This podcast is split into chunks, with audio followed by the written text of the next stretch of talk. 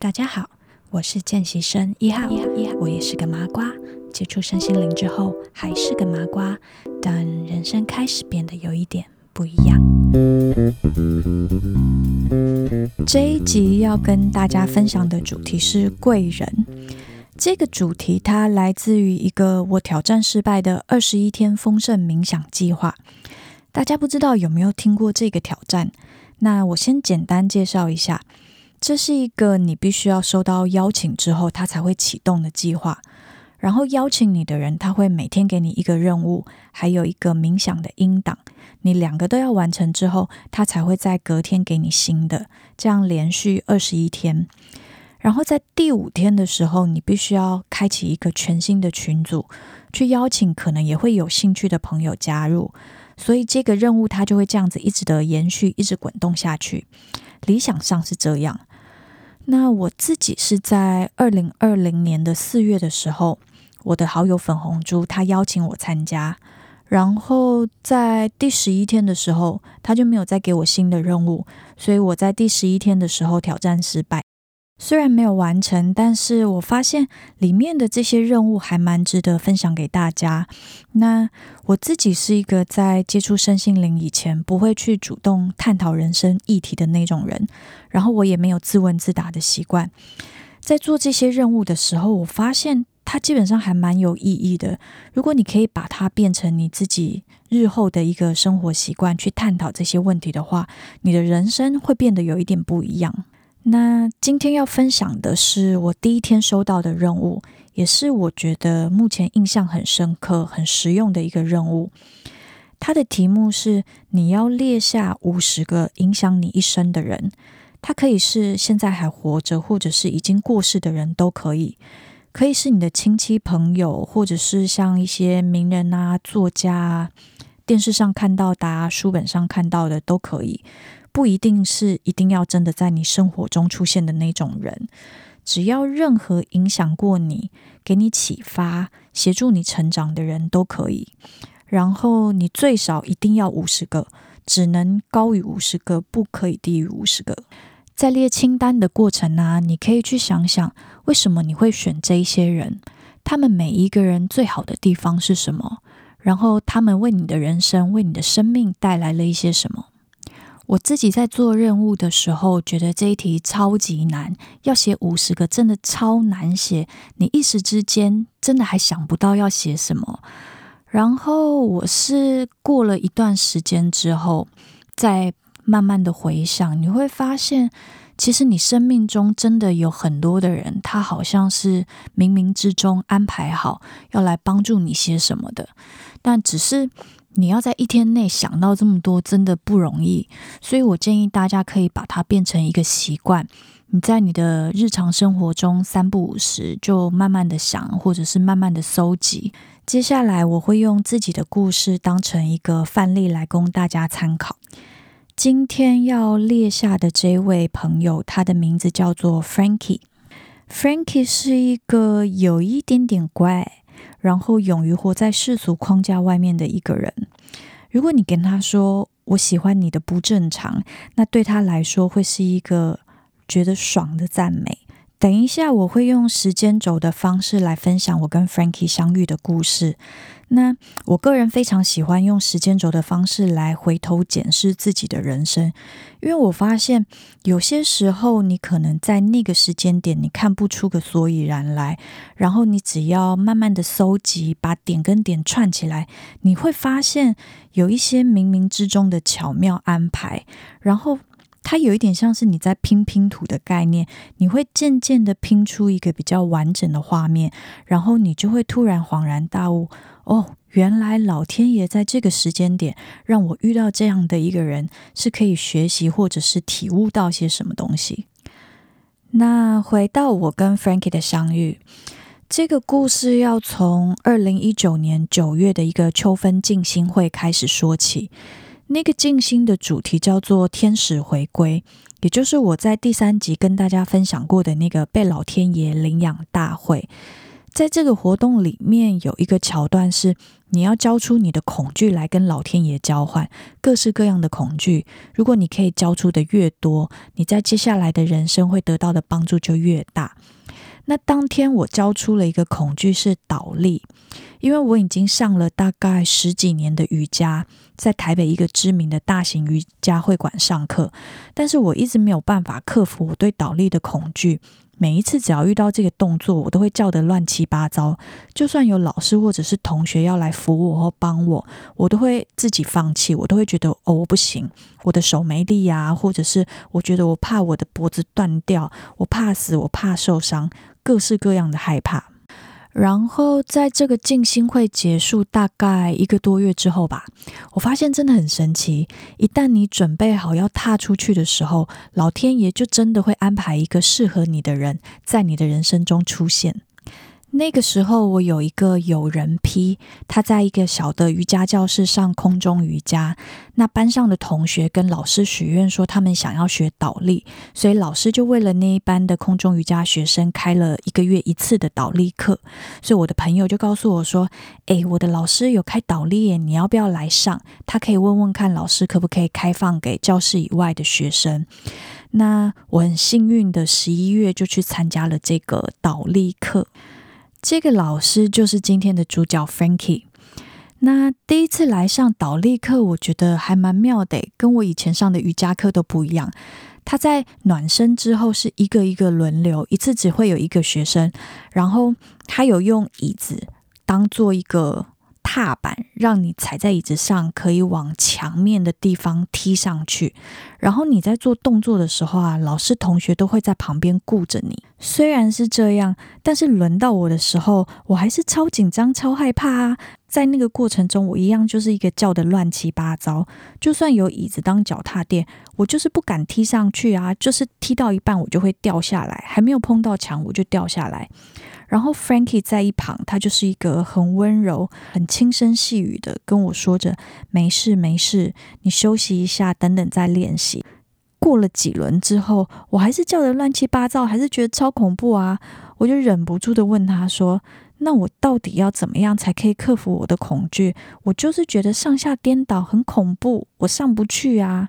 ”Frankie 他就悠悠的说：“你什么都不要想。”你在这个过程中，就是尽量的把脑袋放空，你只要专心的把注意力放在脚上，脚用力踢，然后不要忘了呼吸，持续的呼吸，这样就可以了。接着我就照着他说的，尽量把注意力放在呼吸，还有那个脚踢的动作上面。试了几次之后，突然在一个放空的瞬间，就在那个一瞬间，他用力的推了我一把。把我往墙推下去，然后我就成功嘞！有他在旁边，我真的觉得非常有安全感，是一种默默支持的力量。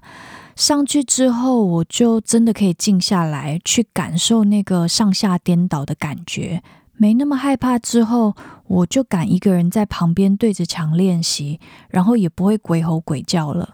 这一堂课让我体悟到了几个东西，第一个是你要把脑袋放空。帮助的力量才有机会可以进得来。第二个是恐惧的时候，你更需要呼吸。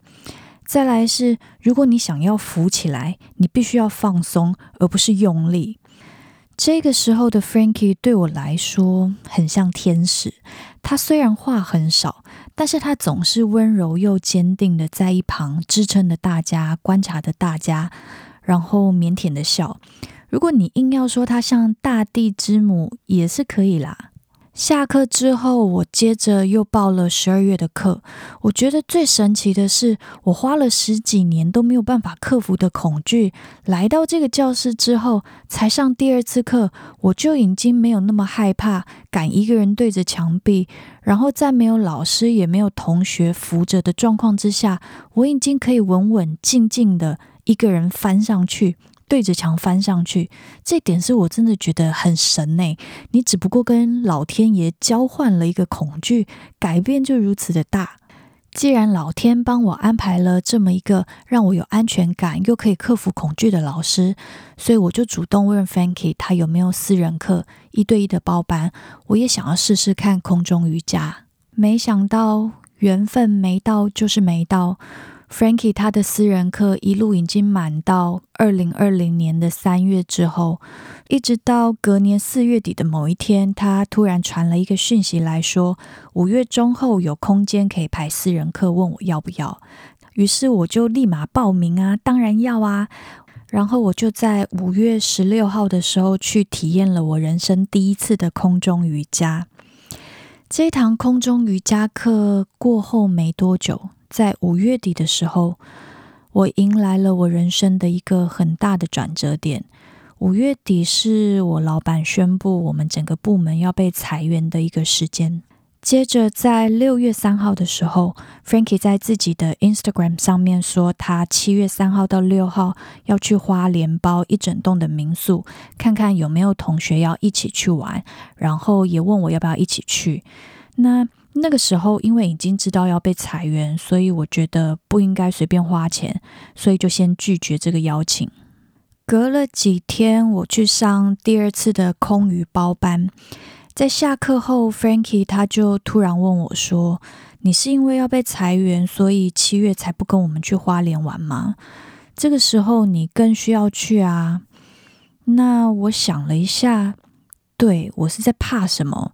之前去荷兰、比利时，耳朵坏掉，体验神机，就已经知道逆境是一个礼物，我应该要敞开心胸，勇敢的去体验它，接受它才对啊。然后我就报名了，跟他们一起去放空。那那次旅游，它真的没有任何的行程呢，它就是关在民宿，一个海靠海边。周边都是农田，都是草的一个民宿里面放空，完全的放空，没有行程。跟 Frankie 认识久了之后，发现他其实是有敏感体质的人，可以感受得到频率的震动。然后每一个学生进到教室的瞬间，他可以去觉察对方的情绪，还有能量的变化，去发现对方好像生活中发生了什么事情，因应这个。同学的一个状况去改变当下的一个课程，所以我发现，虽然他话不多，大部分的时候是一个观察者，但是他又三不五时的可以讲出一些话，去讲到你的那个心坎里面。基本上，我是一个不会跟老师和同学变成朋友的那一种人。之前上那种十几年的瑜伽课，从来没有跟老师有过互动或联系。这是我第一次默默的跟老师变成了朋友。那天空余课下课回家后，我回头去看老师上课帮我们拍的那个照片还有影片，我有一个体悟是。当我们身在一个状态里面的时候，你偶尔会迷失方向，你会卡住，会不舒服，也会不知道怎么用力。当你跳脱出来看的时候，你会清楚地看到自己当时的一个状态，看见被卡住的地方，然后你也会看到应该要往哪里伸展。这是我第一次上课有这种体悟，是因为。以前你上瑜伽课，没有人会帮你拍照啊，但是空中瑜伽老师会在旁边帮你记录你上课的过程。有一些人可能觉得你那些照片就只是为了美美的照片，但我发现你真的是要跳脱出来看，你才会发现你在那个姿势里面的感受，跟你跳脱出来看它是两个完全不一样的状态。这对我来说帮助很大。因为我们人生，你往往卡在那个点上面的时候，你会不知道方向在哪里。唯有先抽离之后，你才会有机会去看到那个状态的全貌。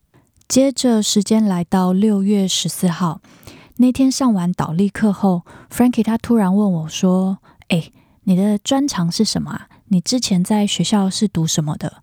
要不要当我儿子的家教来换课程？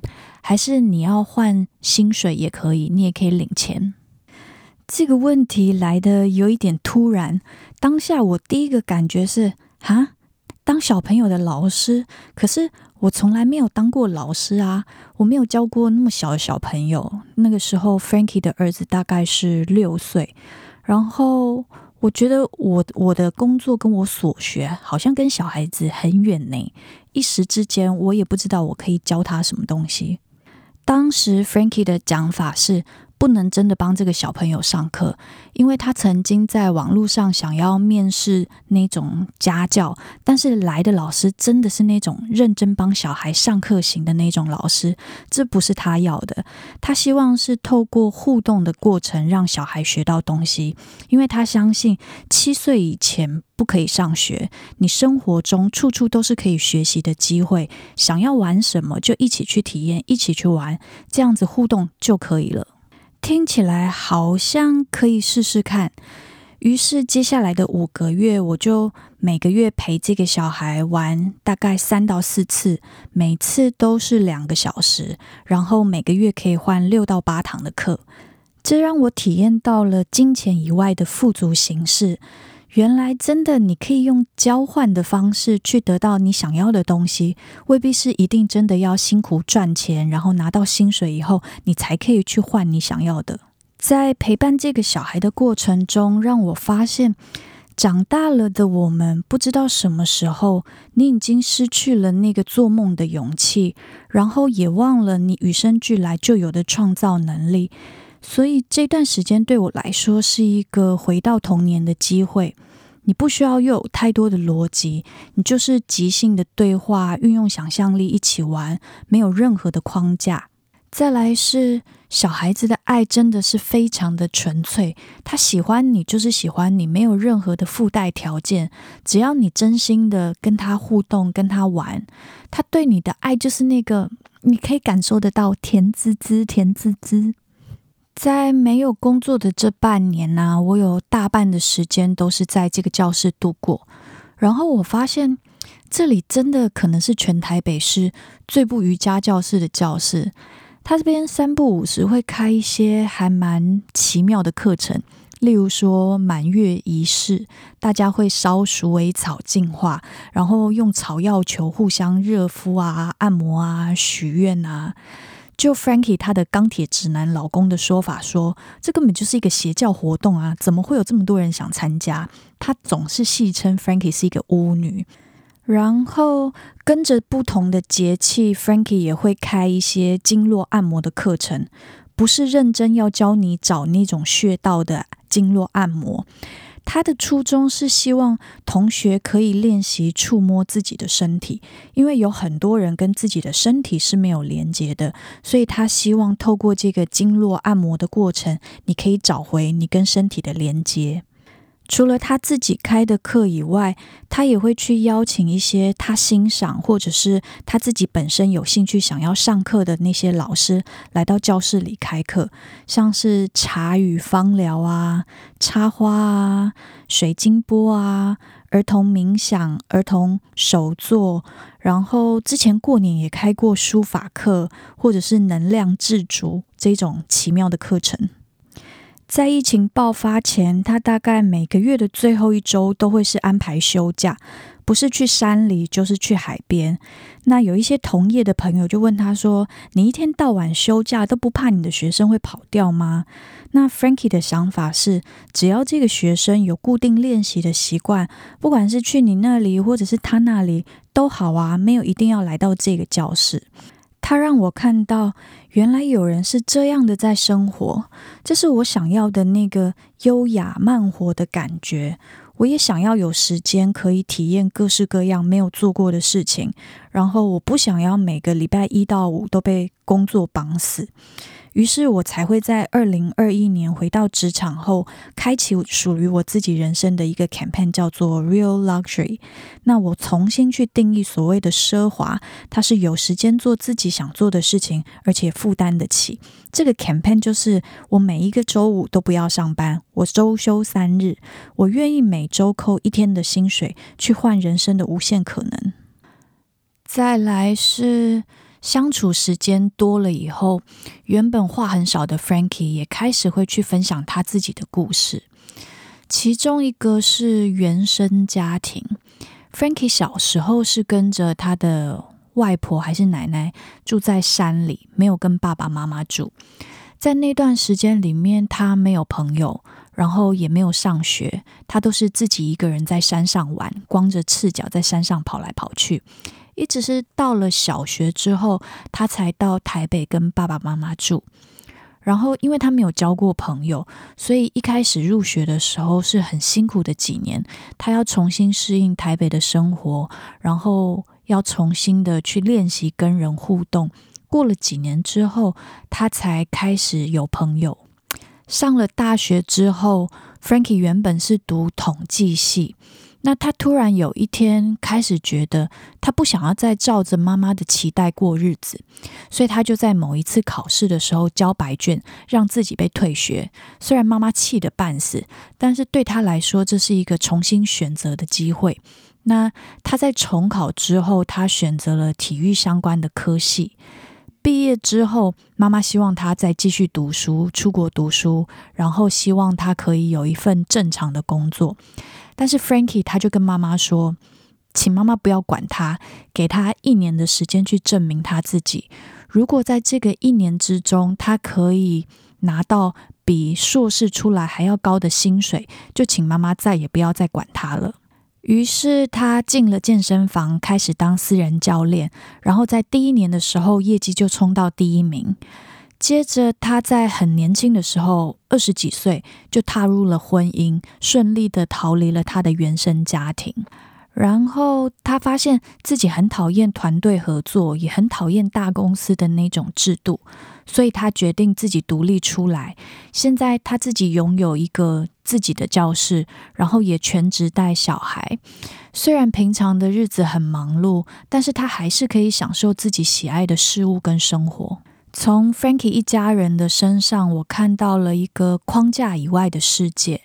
我发现人生需要有取舍，因为你是做着自己喜欢的事情，所以你会心甘情愿。然后，因为你不在一个大的体制里面，你可以更自由地选择自己想要的一个模式。只要你是真实的做你自己，认真的做你自己真心喜欢的事情。然后自然会去吸引到欣赏你的人到你的生命中，你不需要刻意的去追。一直以来，我们很常被别人的期待绑架，但那个别人的期待真的是我们自己想要的吗？如果不是的话，你敢为了自己而反抗吗？你愿意为了活出自己想要的样子而真的去努力吗？现在回头去看没有工作的那个半年，它让我有机会近距离的去观察一个人，去深度的认识一个人，然后感受这个人为我带来了一些什么。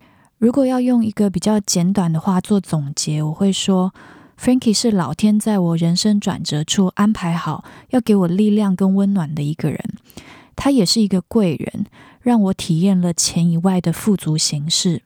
同时，他让我看到时间跟生命很珍贵，要花在值得的地方。我想邀请大家在听完这集节目之后，也可以列下几个影响你这一生的人，去观察他带来了一些什么样的影响。你们是在什么地方相遇，发生了什么样的事情？这个练习我觉得还蛮有意义的，真心推荐给大家。最后，如果今天的故事对你带来了一些启发，欢迎你抖内赞助我继续分享，我会把赞助连接放在节目的介绍里面。有任何的问题想要讨论，都可以到我的 Facebook 粉丝团见习生一号。别忘了按赞支持我，或者是分享我的节目给有需要的朋友。那非常感谢你今天的收听，我们下次再见喽，拜拜。